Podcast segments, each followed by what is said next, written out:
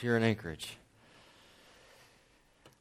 I'd like to just take a moment and pray and uh, ask you to join with me that, uh, yeah, the, as we just prayed earlier, the Lord would have his way and, and give him thanks and praise. Lord, thank you that we are part of your work and you've, as Pastor Brad reminded us earlier, every good gift is from you and being part of, of the church of Jesus is a good gift. Being called out of darkness into light is a good gift.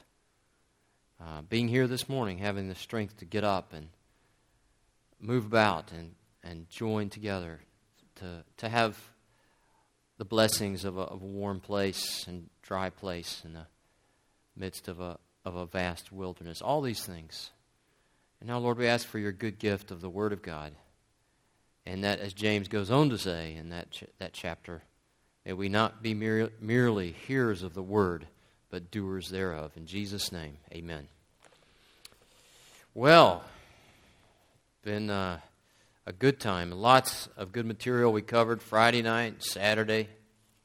How many of you guys were here for those uh, sessions? Just curious. Okay, shame on all the rest of you. Shame on you. no, it was it was fun, but I, I you know we all have things we got to do. But I am glad you're here today and that you could catch at least the tail end. And just going around and talking to some of the folks at some of the tables, I, I, really hope you get a chance to visit with some and pick up some of the brochures from the different groups.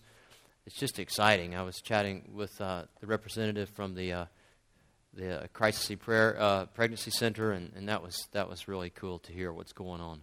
So I, I really hope and encourage you along the lines uh, after we're done here to be able to talk to some of those folks if you haven't already. I wonder if you could turn in your Bibles and let's look in this passage of Scripture from Genesis. Genesis, the beginning. 16, chapter 16. Genesis. Bible has cool names, doesn't it? Genesis. They could just call it the beginning or the start or it starts here. You know, but Genesis is so cool sounding. Sounds like a science fiction movie. Who likes science fiction movies? I love science fiction movies. Yeah, you geeks, just like me, bunch of nerds. I know it's it's rough to grow up being a nerd. I always wanted to be an athlete, but uh, it was rough playing basketball. I grew up in Louisiana, and a lot of the guys there just uh, were better than I was. And I, you know, and in football, I mean, they love football. I just wasn't big enough for football. My home state, Louisiana, had my home high school had one of the top basketball, uh, sorry, football teams in the country for a while, top high school teams.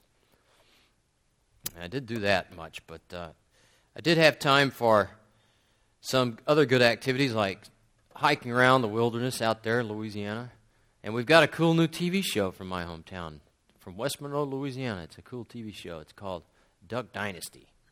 Yeah. Who's seen Duck Dynasty? Anybody? Look at that. Yeah.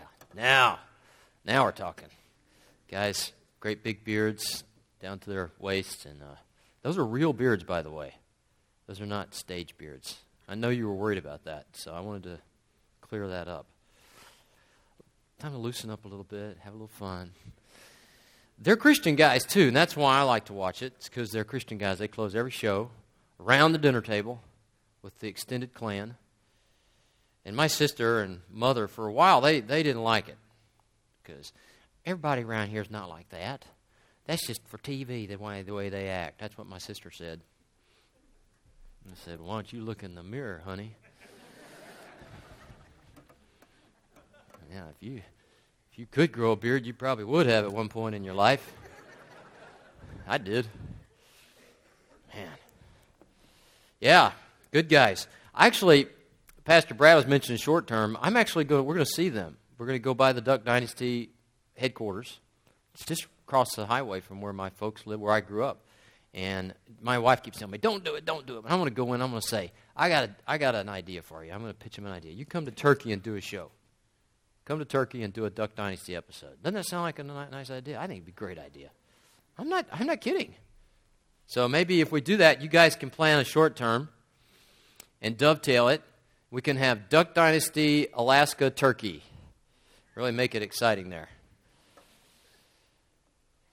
They can go, they can go hunting for uh, ducks down in the, the valleys between the mountain peaks, and Brad and his gang go bear hunting up on the peaks, deer hunting, and I'll kind of stand halfway in between and, and relay messages back and forth for the, for the camera crew. Media is a great way to, to do evangelism, and we've seen a lot of cool things happen. I'm going to share a little bit about that, but I want to talk a little bit about now Genesis chapter 16. And let's read through this. It's, it's a story we really have to read. Abraham, Abram's at this time, Abram's wife Sarai had not borne any children for him, but she owned an Egyptian slave named Hagar. Sarai said to Abram, Since the Lord has prevented me from bearing children, go to my slave Perhaps through her I can build a family. And Abram agreed to what Sarai said, but Abram's so Arab, uh, Abram's wife Sarai took Hagar, her Egyptian slave, and gave her to her husband Abram as a wife for him. And this happened after Abram had lived in the land of Canaan ten years. He slept with Hagar, and she became pregnant. When she realized that she was pregnant, she treated her mistress with contempt. That would be Hagar treated Sarai with contempt. Then Sarai said to Abram, you are responsible for my suffering. I put my slave in your arms, and ever since she saw that she was pregnant, she's treated me with contempt. May the Lord, Lord judge between me and you. Sad that happens in marriage a lot of times. The poor guy, he gets blamed for everything. Hey, it was your idea to make me sleep with this woman. It's all your fault, Abram. So Abram said, Okay, your slave is in your hands. Do whatever you want with her. And Sarai mistreated her so much that she ran away from her. The angel of the Lord found her by a spring of water in the wilderness, the spring on the way to Shur. He said, Hagar, slave of Sarai, where have you come from? And where are you going? And she said, I'm running away from my mistress Sarai. Then the angel of the Lord said to her, You must go back to your mistress and submit to her mistreatment. The angel of the Lord also said, I will greatly multiply your offspring, and they will be too many to count. And the angel of the Lord said to her, You have conceived and will have a son, and you will name him Ishmael. For the Lord has heard your cry of affliction. The man will be like a wild donkey. His hand will be against everyone, and everyone's hand will be against him, and he will live at odds with all his brothers. So she called the Lord who spoke to her the Lord, the God who sees. For she said, In this place I have actually seen the one who sees me. Uh, I'm sorry, uh, I misread the question. Have I actually seen the one who sees me? That is why she named the spring a well of living a well of the living one who sees me. It is located between Kadesh and Bered. So Hagar gave birth to Abram's son, and Abram gave the name Ishmael to the son Hagar had. Abram was 86 years old when Hagar bore Ishmael to him.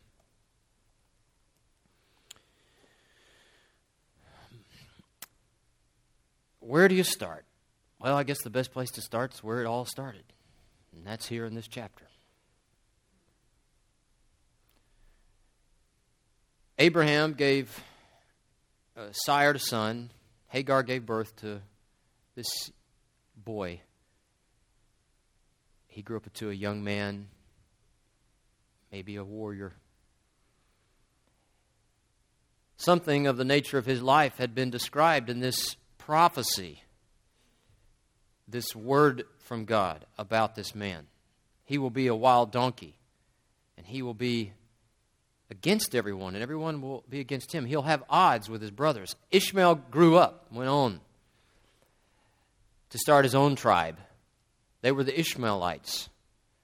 And you read about them here and there through Scripture, but you don't hear about them much more after the book of Genesis. Because, as you probably know, Abram, who we now know as Abraham, gave uh, rise through his wife Sarai, who became known as Sarah, to the son Isaac and his lineage Abraham, Isaac, and Jacob. But then in Isaiah chapter 60, we come across this interesting passage of Scripture. I'm going to get back to this. But I want to go on and look at what happened with this offshoot of Abram, Abraham, Ishmael, and his descendants. It seems they probably went into the Middle East, into what's now the modern day country of Jordan. That would be east of Israel, the modern day country of Israel. And then there's southward, you've got the country of Saudi Arabia. And these lands, these harsh, harsh, dry, hot, desert lands inhabited by jackals and camels and wild donkeys. They became the cradle of a new movement, a reinvigorated movement that claimed to be the restoration of the original faith of Abraham. And their leader was born of one of three main tribes of Arab people. Their leader's name was Muhammad. And he considered himself to be of the lineage of Ishmael, and through Ishmael, the lineage of Abraham.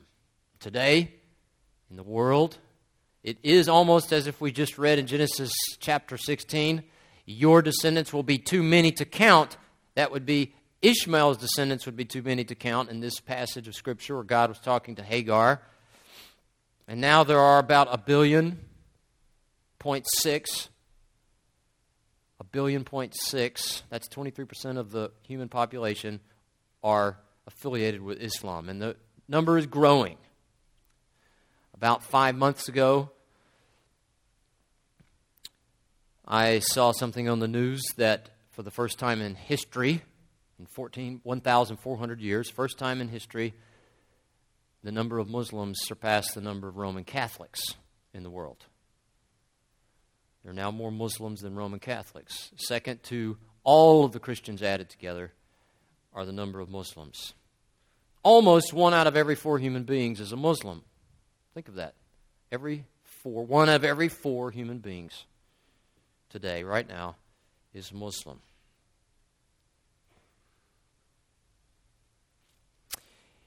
In the center of the most holy city of Islam, that would be the site of the, the objective of the Hajj, where Muslims make their pilgrimage every year. In the center is a large black box. It's a large black building. And Muslims believe that that big black box, probably, probably be about half the size of this room. It's a cube, more or less, a cubic shape. And it's tall, maybe as high as this ceiling. It's big, big, big black box building, stone covered in a black velvet. In the corner of it is a, uh, is a meteorite that has been embedded. They believe that that building was built by Abraham and his son Ishmael to commemorate the spot where Abraham offered his son Ishmael as a sacrifice. Did I just say that right? because Scripture says it wasn't Ishmael, it was Isaac that God told Abraham to take up on the mountain. But they believe it was, in fact, Ishmael, and that that site marks the spot.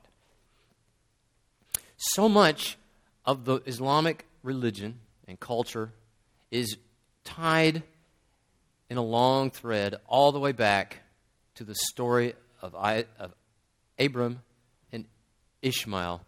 And so we can say that along with so many other things that the book of Genesis speaks of, this is the beginning, this is the start of Islam. And who are these people? What do they believe? And why does it seem that Muslims are embroiled in so many conflicts in the world today? Not the least of which is the land of Palestine, the ancient land of Isaac and Jacob, Abraham. And when we look at the current situation in the world today, the 21st century, which in many ways will be remembered if the Lord tarries as the century of Islam, this is the century of Islam. I used to try to sit around and calculate. I was born in 64, and I can remember when I was about 10 or 12, I tried to calculate what year I would live to, you know. Did you ever do that? No, I just did that kind of thing. Well, let's see. If I live, I'll live maybe to 2000, whatever, uh, 2050, 2060, who knows? Medical technology advances. Maybe I'll live halfway through this century if the Lord gives me a health, long, healthy life. You will live through a good part of it. If you're a young person, you'll live through most of it, and it will be the century of Islam. And I think that this passage of Scripture that we just read gives us a, very important insight into the real nature who are these people? Look at what God said to Hagar. Profound experience. God speaks to this Egyptian slave woman. Listen, it was because of the Gentiles and Jesus' concern for the Gentiles in his first public sermon when he stood up and he said, The Spirit of the sovereign Lord is upon me because God has anointed me to preach the good news. And he goes on, he says, Today this scripture has been fulfilled in your hearing. And what did that crowd of Jewish folks in that synagogue at that moment do? He went on to say, You will say to yourself, Physician, heal your. You will say to me, Physician, heal yourself. And he goes on to refer to the Gentile people. And what did they do when they heard him talking about the Gentile people? They grabbed him and they dragged him out to the edge of the town where there was a precipice and they were going to toss him off and kill him right then. It wasn't a matter of waiting a few years for the cross. They listen. We think about Jesus and the cross, and it wasn't a plot that developed uh, just slowly. Well, we all love him and like him, but hey, I don't know. They just as soon as he got up and opened his mouth, the day he preached his very first public sermon, they tried to kill him. And one of the things that provoked them, which is somewhat provoking to us today, is God cares about Egyptians? Aren't these people bloodthirsty? God cares about Muslims? But look, in Genesis 16, we're barely into the, to the book here. We're barely into the first few pages of the book. God shows up and talks to an Egyptian woman who's a slave. She's not related to Abraham. She, she's not from his clan. She's not of the lineage of any of these people. Listen, God had mercy on this woman. God had mercy on this Egyptian woman. He cared about her and he spoke to her and he said, Where are you going? And this is what is in the heart, whether they realize it or not, but when God speaks to them, God can awaken this in their heart to see their condition. He said, What are you doing? Where are you going? And she said, What'd she say? I am running away. Just let that sink in. I'm running away. You ever thought about running away? I did once. Probably about the same time I was figuring out how old I'd live. Maybe I thought I was going to be big and on my own. I had a tiff with my parents, and I was probably 13. Blame everything on 13 or 14. We have a 14 year old now, and that's a tough age. We have five boys. How many of you have teenagers or have lived and survived? God bless you. We'll get a t shirt say, I survived to the teen years. You know, run away. I'm running away. I am running away. She told God, she said, God, I'm running away. I am running away. I'm running away from Abraham, Abram at that time, Sarai. Those guys don't treat me right. They don't understand me. They got me into this situation. I wasn't looking for this situation. I, I was just trying to mind my business. First, Abram goes to Egypt, and in Egypt, he tells the Pharaoh that his wife is actually his sister. He's a liar. And then after that happens, and finally the Pharaoh gets so sick that he says, Why are you lying to me? This is not your sister, this is your wife. Take everything you've got. I didn't even necessarily want to go, but I was working for him at that point. So here I am with this crowd of, of, of people. They're liars, and now they set me up to try to birth this baby, and then they mistreat me. So I am running away.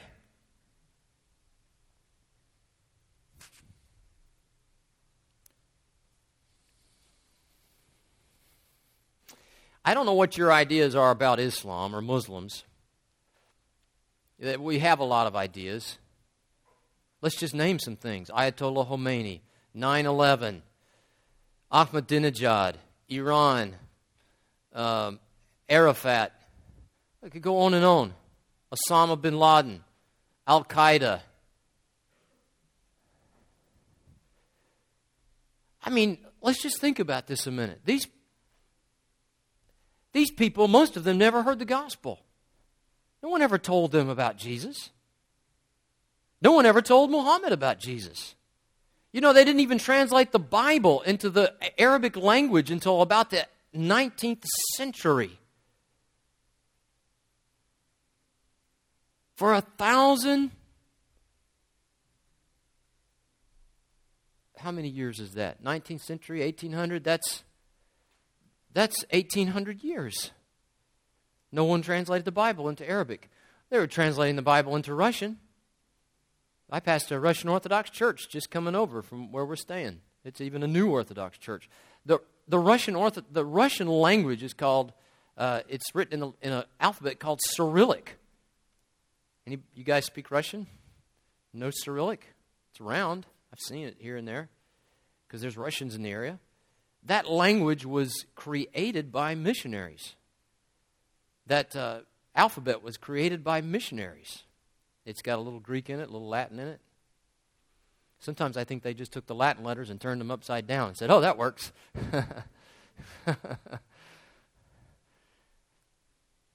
so, wherever the kingdom of God expands, what is at the forefront? The Word of God. The Word is translated, the Word is written, the Word is preached. Right? No one for whatever reason, took it to the Arabs. Now, I'm not up here to say, well, hey, let you know, pity them, they're just victims. But but look at what happened to Hagar. Because here's the bottom line. None are righteous. No, not one. Romans says, all have sinned and fallen short of the glory of God. And whether it was through neglect, or whether it was through error, or whether it was through intention, the church, through the centuries, has dropped the ball in taking the gospel to Muslims. And when we did get agitated enough under the Pope and the 12th and 13th century, 9th century, I forget, it's way back there, we went out and, and launched the Crusades. And we tried to take Jerusalem back from the Muslims there was a man named Francis of Assisi. And he said, You know, I don't think this is really the best approach. You know, I don't, I don't think cutting their heads off is the best approach. Let's, let's try something different. So he arranged to meet Salahuddin, the Sultan of the Muslim world at that, that point, and he went to see him. And he was a bold man, that Francis. He said, I'm going to go preach the gospel to him and convert him to Christianity. But even at that point, to the best of my investigation, there was no scripture in Arabic. They had no, they did not have the gospel. So when you come across the Muslims' holy book, which is the book of, which is the Quran, it's called, and you start going through the Quran and you find all these mistakes and errors and everything, you have to scratch your head and say, where did all this come from? And I believe that there is a demonic antichrist spirit in Islam. There is that there. It's kind of like uh, your refrigerator. If you don't clean it out once in a while, some strange things are going to start growing in there. Okay? And, and it's human nature, it's spiritual principle that where the field is not cared for and cultivated, weeds will inevitably take root and spring up and grow. And so you've got stories like Abraham taking Ishmael up onto the mountain as the sacrifice instead of Ishmael, uh, Abraham taking Isaac up on the mountain. You've got stories in the Quran where Jesus uh, takes up a ball of clay and starts making it into a little bird and he lets it fly away. That's not in the Bible. Not necessarily a harmful story. But what about this one when they say that Jesus didn't die on the cross, that he was taken up just before he died on the cross, and it was Judas who died on the cross?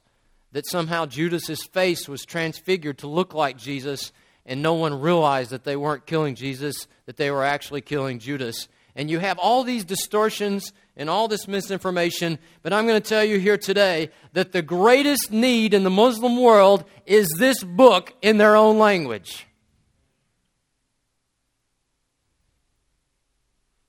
This book in Arabic, in Pashtun, in Farsi, in Kazakh, in Turkish, in dozens and dozens and dozens and dozens and dozens of other Muslim languages, languages spoken by Muslim peoples.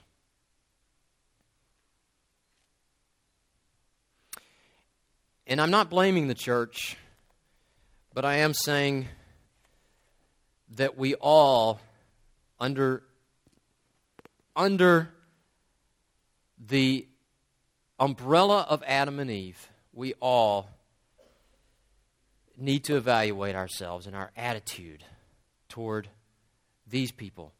Buddhists are nice guys generally. You ever think about this? People ask me this all the time. What do you think about Islam? Is it a religion of peace? Is Islam, is, is Islam a religion of peace? You know, what do you think? That's what they're saying. Anybody ever heard that? President Bush said that after 9/11. Immediately, he said, "This is Islam. It's a religion of peace. Islam means peace. The word Islam means peace. The word Islam is a is from the same root as the word salam or shalom. means peace, right? Shalom. Well, it does and it doesn't. Shalom means, or salam, or Islam, means peace underneath a, a society ordered by the laws of Islam. So if everybody's conforming to the laws of Islam, they believe there will be peace. Just like we would say, our Constitution, the Constitution of the United States of America, or the Declaration of Independence, these documents stand for peace, right? We would say that. I would say that. We're not a, generally, in our constitutional documents, a warmongering country. But the Declaration of Independence with the hopes of establishing a free and a just society, in, led to a war, the War of Independence, or the War of Revo- uh, the Revolutionary War. The British, we work with British folks, and they call it the War of Rebellion. it's all your perspective, I guess, right? And so, when the Muslims say Islam means peace, what they're saying is if once the whole globe comes under the influence of Islam or the rule of Islam, then there will be global peace. That's what they're trying to say. They're not trying to say that there won't be war in the intermediate period.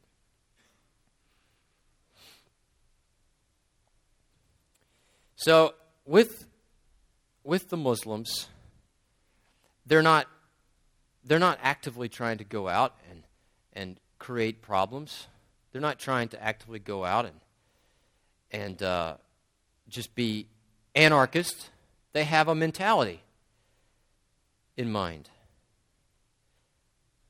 But the mentality is a mentality of conflict for a final destination of, of, of a global, better society. If a person says to you, I want to share with you about Islam. I want to talk to you. It's a good religion. I would like you to think about becoming a Muslim. They believe that they are doing you a favor because as a result of that, they think that your family life will be much better. They believe that your economic situation will be much better. Islam doesn't have uh, doesn't have interest. They don't take interest on loans. They think that uh, your your health will be better. I've had Muslims tell me I should convert because five times a day, when you pray, you, you do a sort of a prayer ritual that includes bowing down and standing up and then bowing back down and standing up. And they say you do that five times a day, that keeps you in shape.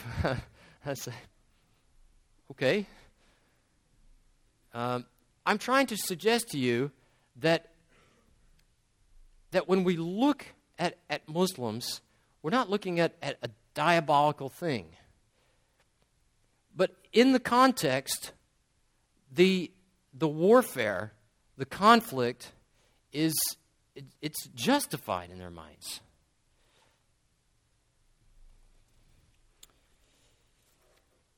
And why am I saying that? I, I've had so many people in 20 years of working with Muslims, I've had people say, Do you, Are you afraid? Are you afraid? Are you, are you frightened? You, is it safe for your friends, for your family? You know, I have two answers for that. The first answer is this generally, Muslims are probably about as decent of a folk as you or I, in a civil sort of way, w- would meet anywhere. Down at Walmart. Do you have Walmart in Anchorage? Really? It's good. It's, it's a good thing. It, just nice folks, you know. Punch things in the cash register and you pay your money and everybody's polite. They're basically decent people. But the second answer is this What if they're not safe? What if they're not safe? What if it's dangerous? Does that mean we shouldn't take the gospel to them? Think about that. Do we only go where it's safe? And I think people have asked me several times this weekend, even, what do you think about the church? You know, what, what about the church in America? And I, somebody told me last night, don't be afraid, don't hold back. So I, I'm, I, I don't want to offend anybody here, but we we're overly concerned with our safety. Okay? Let's live unsafe. People are doing stupid things in an unsafe way for useless reasons. I'm saying do great things in an unsafe way for great reasons. I'm saying we live for God whether it's safe or it's not because the, the end result is eternal fruit. The kingdom of God is never advanced by wimps. Is it safe? You know, I was, we were at a, we were somewhere. I was at a Rotary Club meeting, and I don't know if everybody there was a believer. It's a Rotary Club meeting. And uh, first thing one lady stuck up her hand and asked Do you feel safe? If I, you know, I wouldn't need to raise support, Pastor Brad. If I had a dollar for every time somebody asked me if I feel safe in a Muslim world, it's this weird stereotype. And I always have that the two reactions. A, you know, they're nice people, they're, they're fine, no one's going to blow you up. B, what if it's not safe? You know, it's always the same thing. I always want to ask. And you have to be polite and everything and polite company. I'm just saying, I'm just saying this to the church. Throw out the safety bags. Live for God and quit being safe. Amen? I don't know. You guys with me? Hello. But I'm scared. I'm scared I'm going to lose something. I'm scared something's going to happen to me. I'm si- Let me give you a hint here. I don't know. Maybe you need a hint here. Some you are going to lose something, and you are going to be unha- You are going to be uh, unhappy, and, and and you are going to someday. You know, break this to us, but we're all going to die.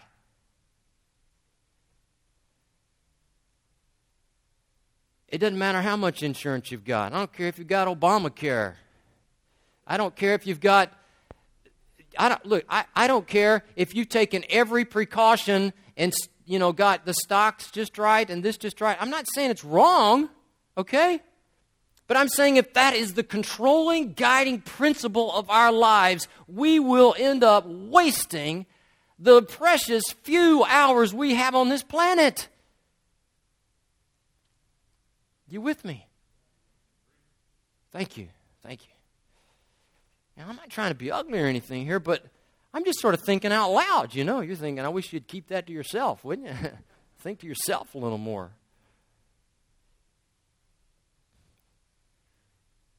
There's so much safety equipment in the cars they make these days, I can't even get in and out of them. I'm not kidding tried to get out of a car the other day. That was a brand new car, and they, they kept pushing the unlock. It was a brand new car, so the, the owners had just gotten it. They hadn't figured out all the safety equipment. I kept pushing the door and pushing the door. I was ready to smash the window, get out. Get me out of this car. It was too safe. It's too safe. Oh, Lord, have mercy on us. God, help us. Am I, is anybody here hearing what I'm trying to say this morning? The Muslims, whether there is what I was going to earlier. Oh, the Buddhists are nice, you know. They like to float flower petals in pools of water. The Japanese have these peaceful gardens where they go out and they, they rake the rocks, you know, and, and they sit in a peaceful, semi comatose state, meditating on whatever's out there, the meaning of the cosmos. They're not bothering anybody. The Hindus, they're, they're okay. They just don't necessarily like to eat meat too much, cow meat. They, you know, the cows are everywhere because that may be grandma or something. So you can't eat a cow. Lord help us. But these Muslims are everywhere. They got guns and they got they got swords, and you, you sit down with a bunch of Muslim guys, and they all laugh at you and smile at you, and they're wearing these gold necklaces, gold everywhere, with big swords hanging down, swinging back and forth, and they tell us how nice they. How I was with this one crazy situation several years ago in Turkey. I was having supper one night, and they, they always find out, you're an American, so hey, what do you think about George Bush? I think they're still asking that. Actually, now the question is, what do you think about Obama? Is he a Muslim? I get that question from Turks all the, all the time. And I'm like, for crying out loud, I don't know Obama. Will you give me a break? I don't know if he's a Muslim or not. You know, I, I hate when people ask me questions that I like, how, how would I know that? You think just because I'm an American, I'm, I know Obama or something?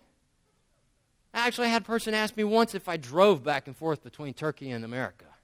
I, I'm going to start doing what I read some guy. I was reading the National Geographic on the way over on the airplane.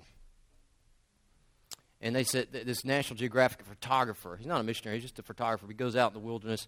He always takes an inflatable globe. And when he goes up to these villages that are, where people have never been out of the village, he blows up the globe and says, You're here and I'm here.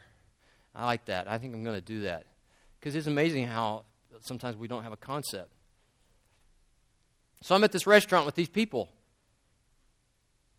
And they're like, oh, George Bush this, George Bush that, and why did you guys invade, invade Iraq, and why, why do you, you know, why do you hate the Philistine, the Palestinians, and oh no, no, I get the same standard questions, just right down the line. And uh, there's 15 million people in Istanbul, so I get a lot of questions. 15 million people, and I'm bumping up against them all the time. And I said, look, he said, you're a warmonger. That's what he told me. Your country's a warmonger country. I said, look, I don't know. I'm just I'm just saying the way it is. But we name our kids names like John. It's uh, uh, what is that in Turkish? Johanna and uh, Bill and Bob, Benjamin. I don't know. We you know we we we got names. There's strange names these days. I don't keep up with them all. And I said, I, I'm not trying to criticize your culture or anything, but you, you name your kids names like jihad. That's one, of the, that's one of the names they use for their kids. That means holy war. And, you know, I, I meet people named jihad. I meet quite a few Turkish guys named Savaş. That means war. That's what they name their kids. You hear? All right, come here, come here, war. I should have named that. Hey, come think. I should have named that those names for my boys. Here's war. Here's battle. Here's attack. Those that would be great names for boys, wouldn't it? I am not kidding you. These are names. And they'll name their they'll name their kid Typhoon. Well, you recognize that, don't you? That's a popular Turkish name they name their kid Zorbe. You know what that means? It means Mr. Difficult. That's the name of the kid. And they're proud of it. So I went through my litany of Turkish, uh, how shall we say, militarized names. And the guy behind the counter started laughing. He said, You're right. You're right. You got me. You got me. You got me. Yeah, I see what you're saying. As they say, I, I smell what you're stepping in now. I was like, yeah, I, I'm not trying to be critical. So we're up against a situation, folks, where we can back down, tuck our tail, or we can say, look, this is the situation. We're going to take the gospel to these folks, whether they are difficult or not. Is it safe? Is it safe? Look, I don't want to die you know, premature. Because I, I don't want to ever die. Does anybody want to die? No one really wants to die. Even people who take their own lives don't want to die. What they, what they want is they want to live without suffering. And they want to express something there. None of us are looking for that. But in his sovereign plan of things, and there's an old saying that says, the seed of the church uh, the blood of the martyrs is the seed of the church. That there have been times where men and women have had a special call to give everything, to pay the ultimate price. And whether it's paying the ultimate price that way, or paying the ultimate price, or paying a less than ultimate price, but still a high price, like uh, Jim was sharing, where he had to go out into his coal room and, and stoke the fire.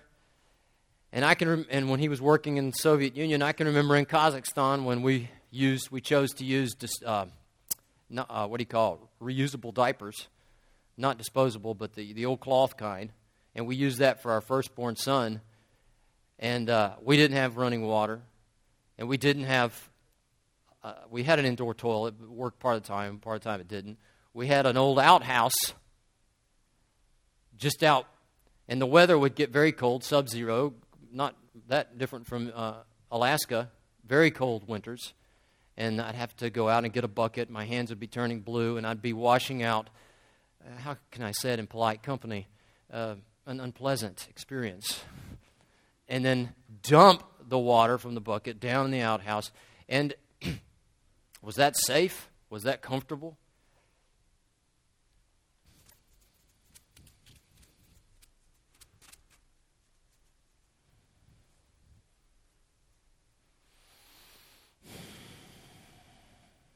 I just feel that God's speaking to folks here this morning. And God wants to touch us with a sense that our lives really matter. That, that we're not, we're not, I was sharing last night with some of the pastors and, the mission team. We've come to a place in America that I believe through entertainment, through our, uh, our, our loss of the vision of God, our loss of what is grand, what is true, what is great. We trivialize the epic and we try to make the trivial epic. I won't name any names because I probably can't remember, but we've watched like a cooking show on television here and there since we've been back last August. And the music and the, the uh, staging and the, the way these guys sit there like they're, like they're God at Judgment Day to decide is this cheesy, whizzy, boozy, deliciousy meal better than this one? And their lives are on the edge. I just want to say that is trivial. It's trivial. Mm, it does not matter. At many, many levels, it does not matter. As our brother Mark was sharing about the orphanage, when he goes to a school and he sees 1,500 kids and not one of them has a toilet to use, but they have to walk out into the grass, find the spot where the other 15, 1,499 haven't gone. Addressing those needs, that is epic. That's epic. But to try to make 99% of what Americans seem interesting and, and, and exciting and important, try to make those things, try to make that trivial stuff epic, we, we have sinned. We have sinned. I said it. Said the S word, didn't I? People have told me, don't, you know, Americans don't like to hear the S word anymore. We've sinned. We need to repent. There's one solution. One. And that's to respond. To you listen, I had a dream years ago.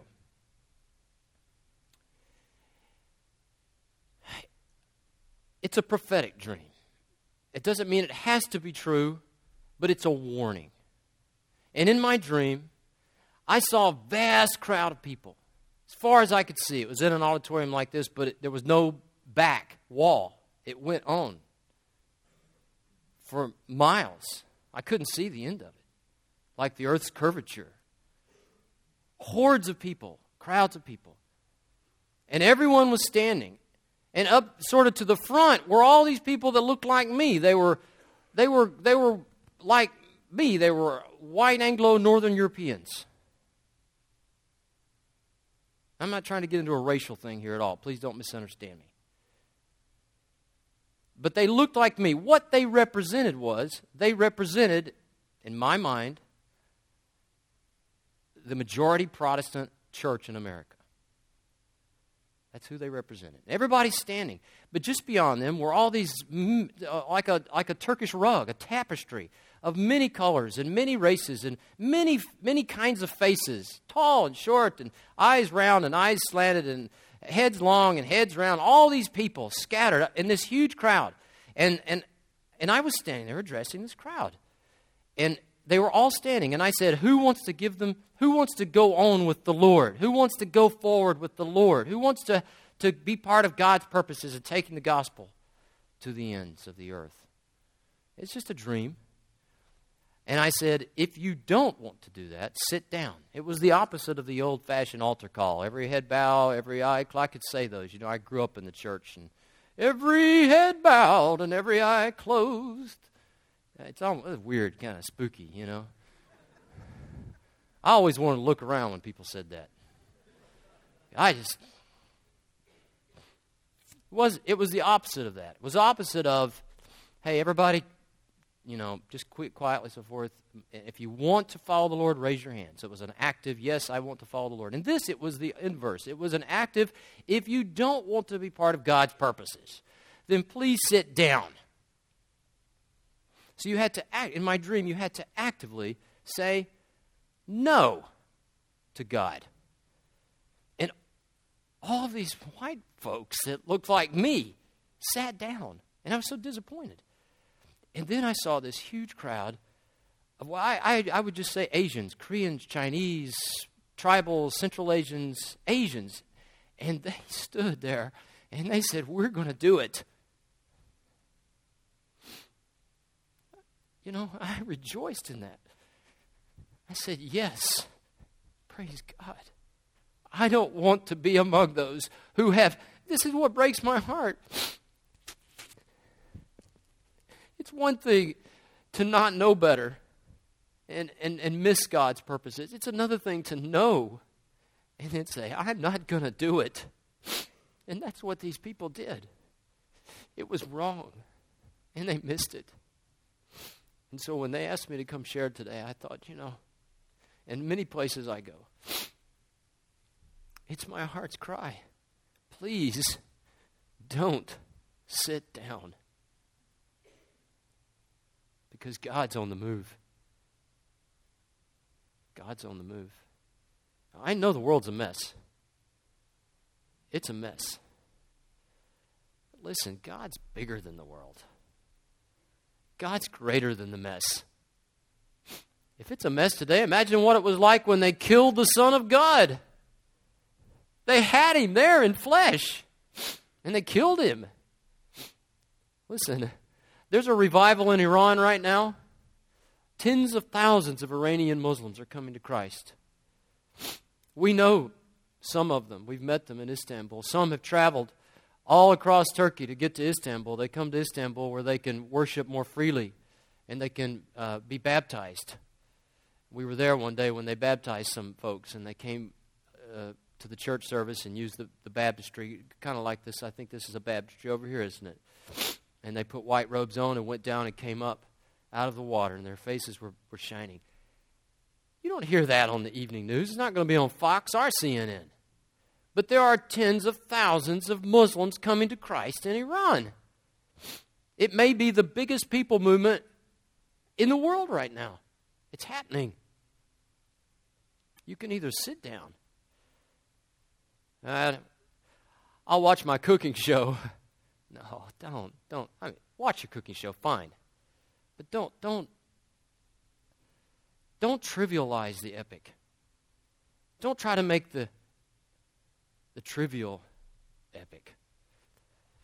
And so when we come to this passage of Scripture, and then in Isaiah, we see this promise. And I want to close with this, and then we're going to pray.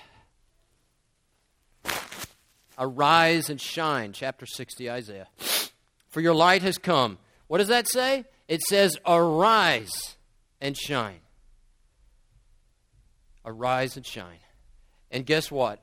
Here in Isaiah 60, this is a prophecy about the coming of the Lord and the coming of the kingdom of God and the coming of Him someday to establish His reign over all the earth, guess what? In verse 7, there is a promise even for the Ishmaelites. All the flocks of Kedar, that's one of the descendants of Ishmael, will be gathered to you. I will glorify my house. God has a purpose for the Muslims. They have said, We're running away. But He has said, Come back. We're going to pray now. And as you picture that vision, I would like to pray with you. If you want to come up front, I, we had a great time praying in the earlier service. I love to pray for people, love to pray with people. You pray for me. We're going to sing, and we have some freedom just to come and pray. You don't even know how, how it is God's going to use you. Look, in that dream I had, it was a wonderful dream because it wasn't like all these people had to go out and be missionaries or they all had to go out and be martyrs. They just had to they just had to not say no. They just had to say, I am here. and that's what I want to pray with you about as we join. God, thank you for this time today. You turned the world upside down with a handful of men. One of them, one of them had uh, gone AWOL, but the, 11, the, the other 11, they just were filled with the Holy Spirit and they turned the world upside down. What could you do with Cornerstone? What could you do with just one or two select people? What if it's five or ten? What if it turns into a, a worship and a prayer movement? What if it develops into short term teams, into new pioneer settings up in the north part of the state and regional settings to the east, to the west, global settings? What could happen? What could happen to the youth if they yeah, take five minutes and turn off the iPods and, and turn off the internet and begin to see what is truly epic and truly great. What could happen? It's up to you, Lord. Move our hearts, God. Touch us now as we pray. Really wrestle with us, Lord, and fill us with the Spirit. In Jesus' name, amen.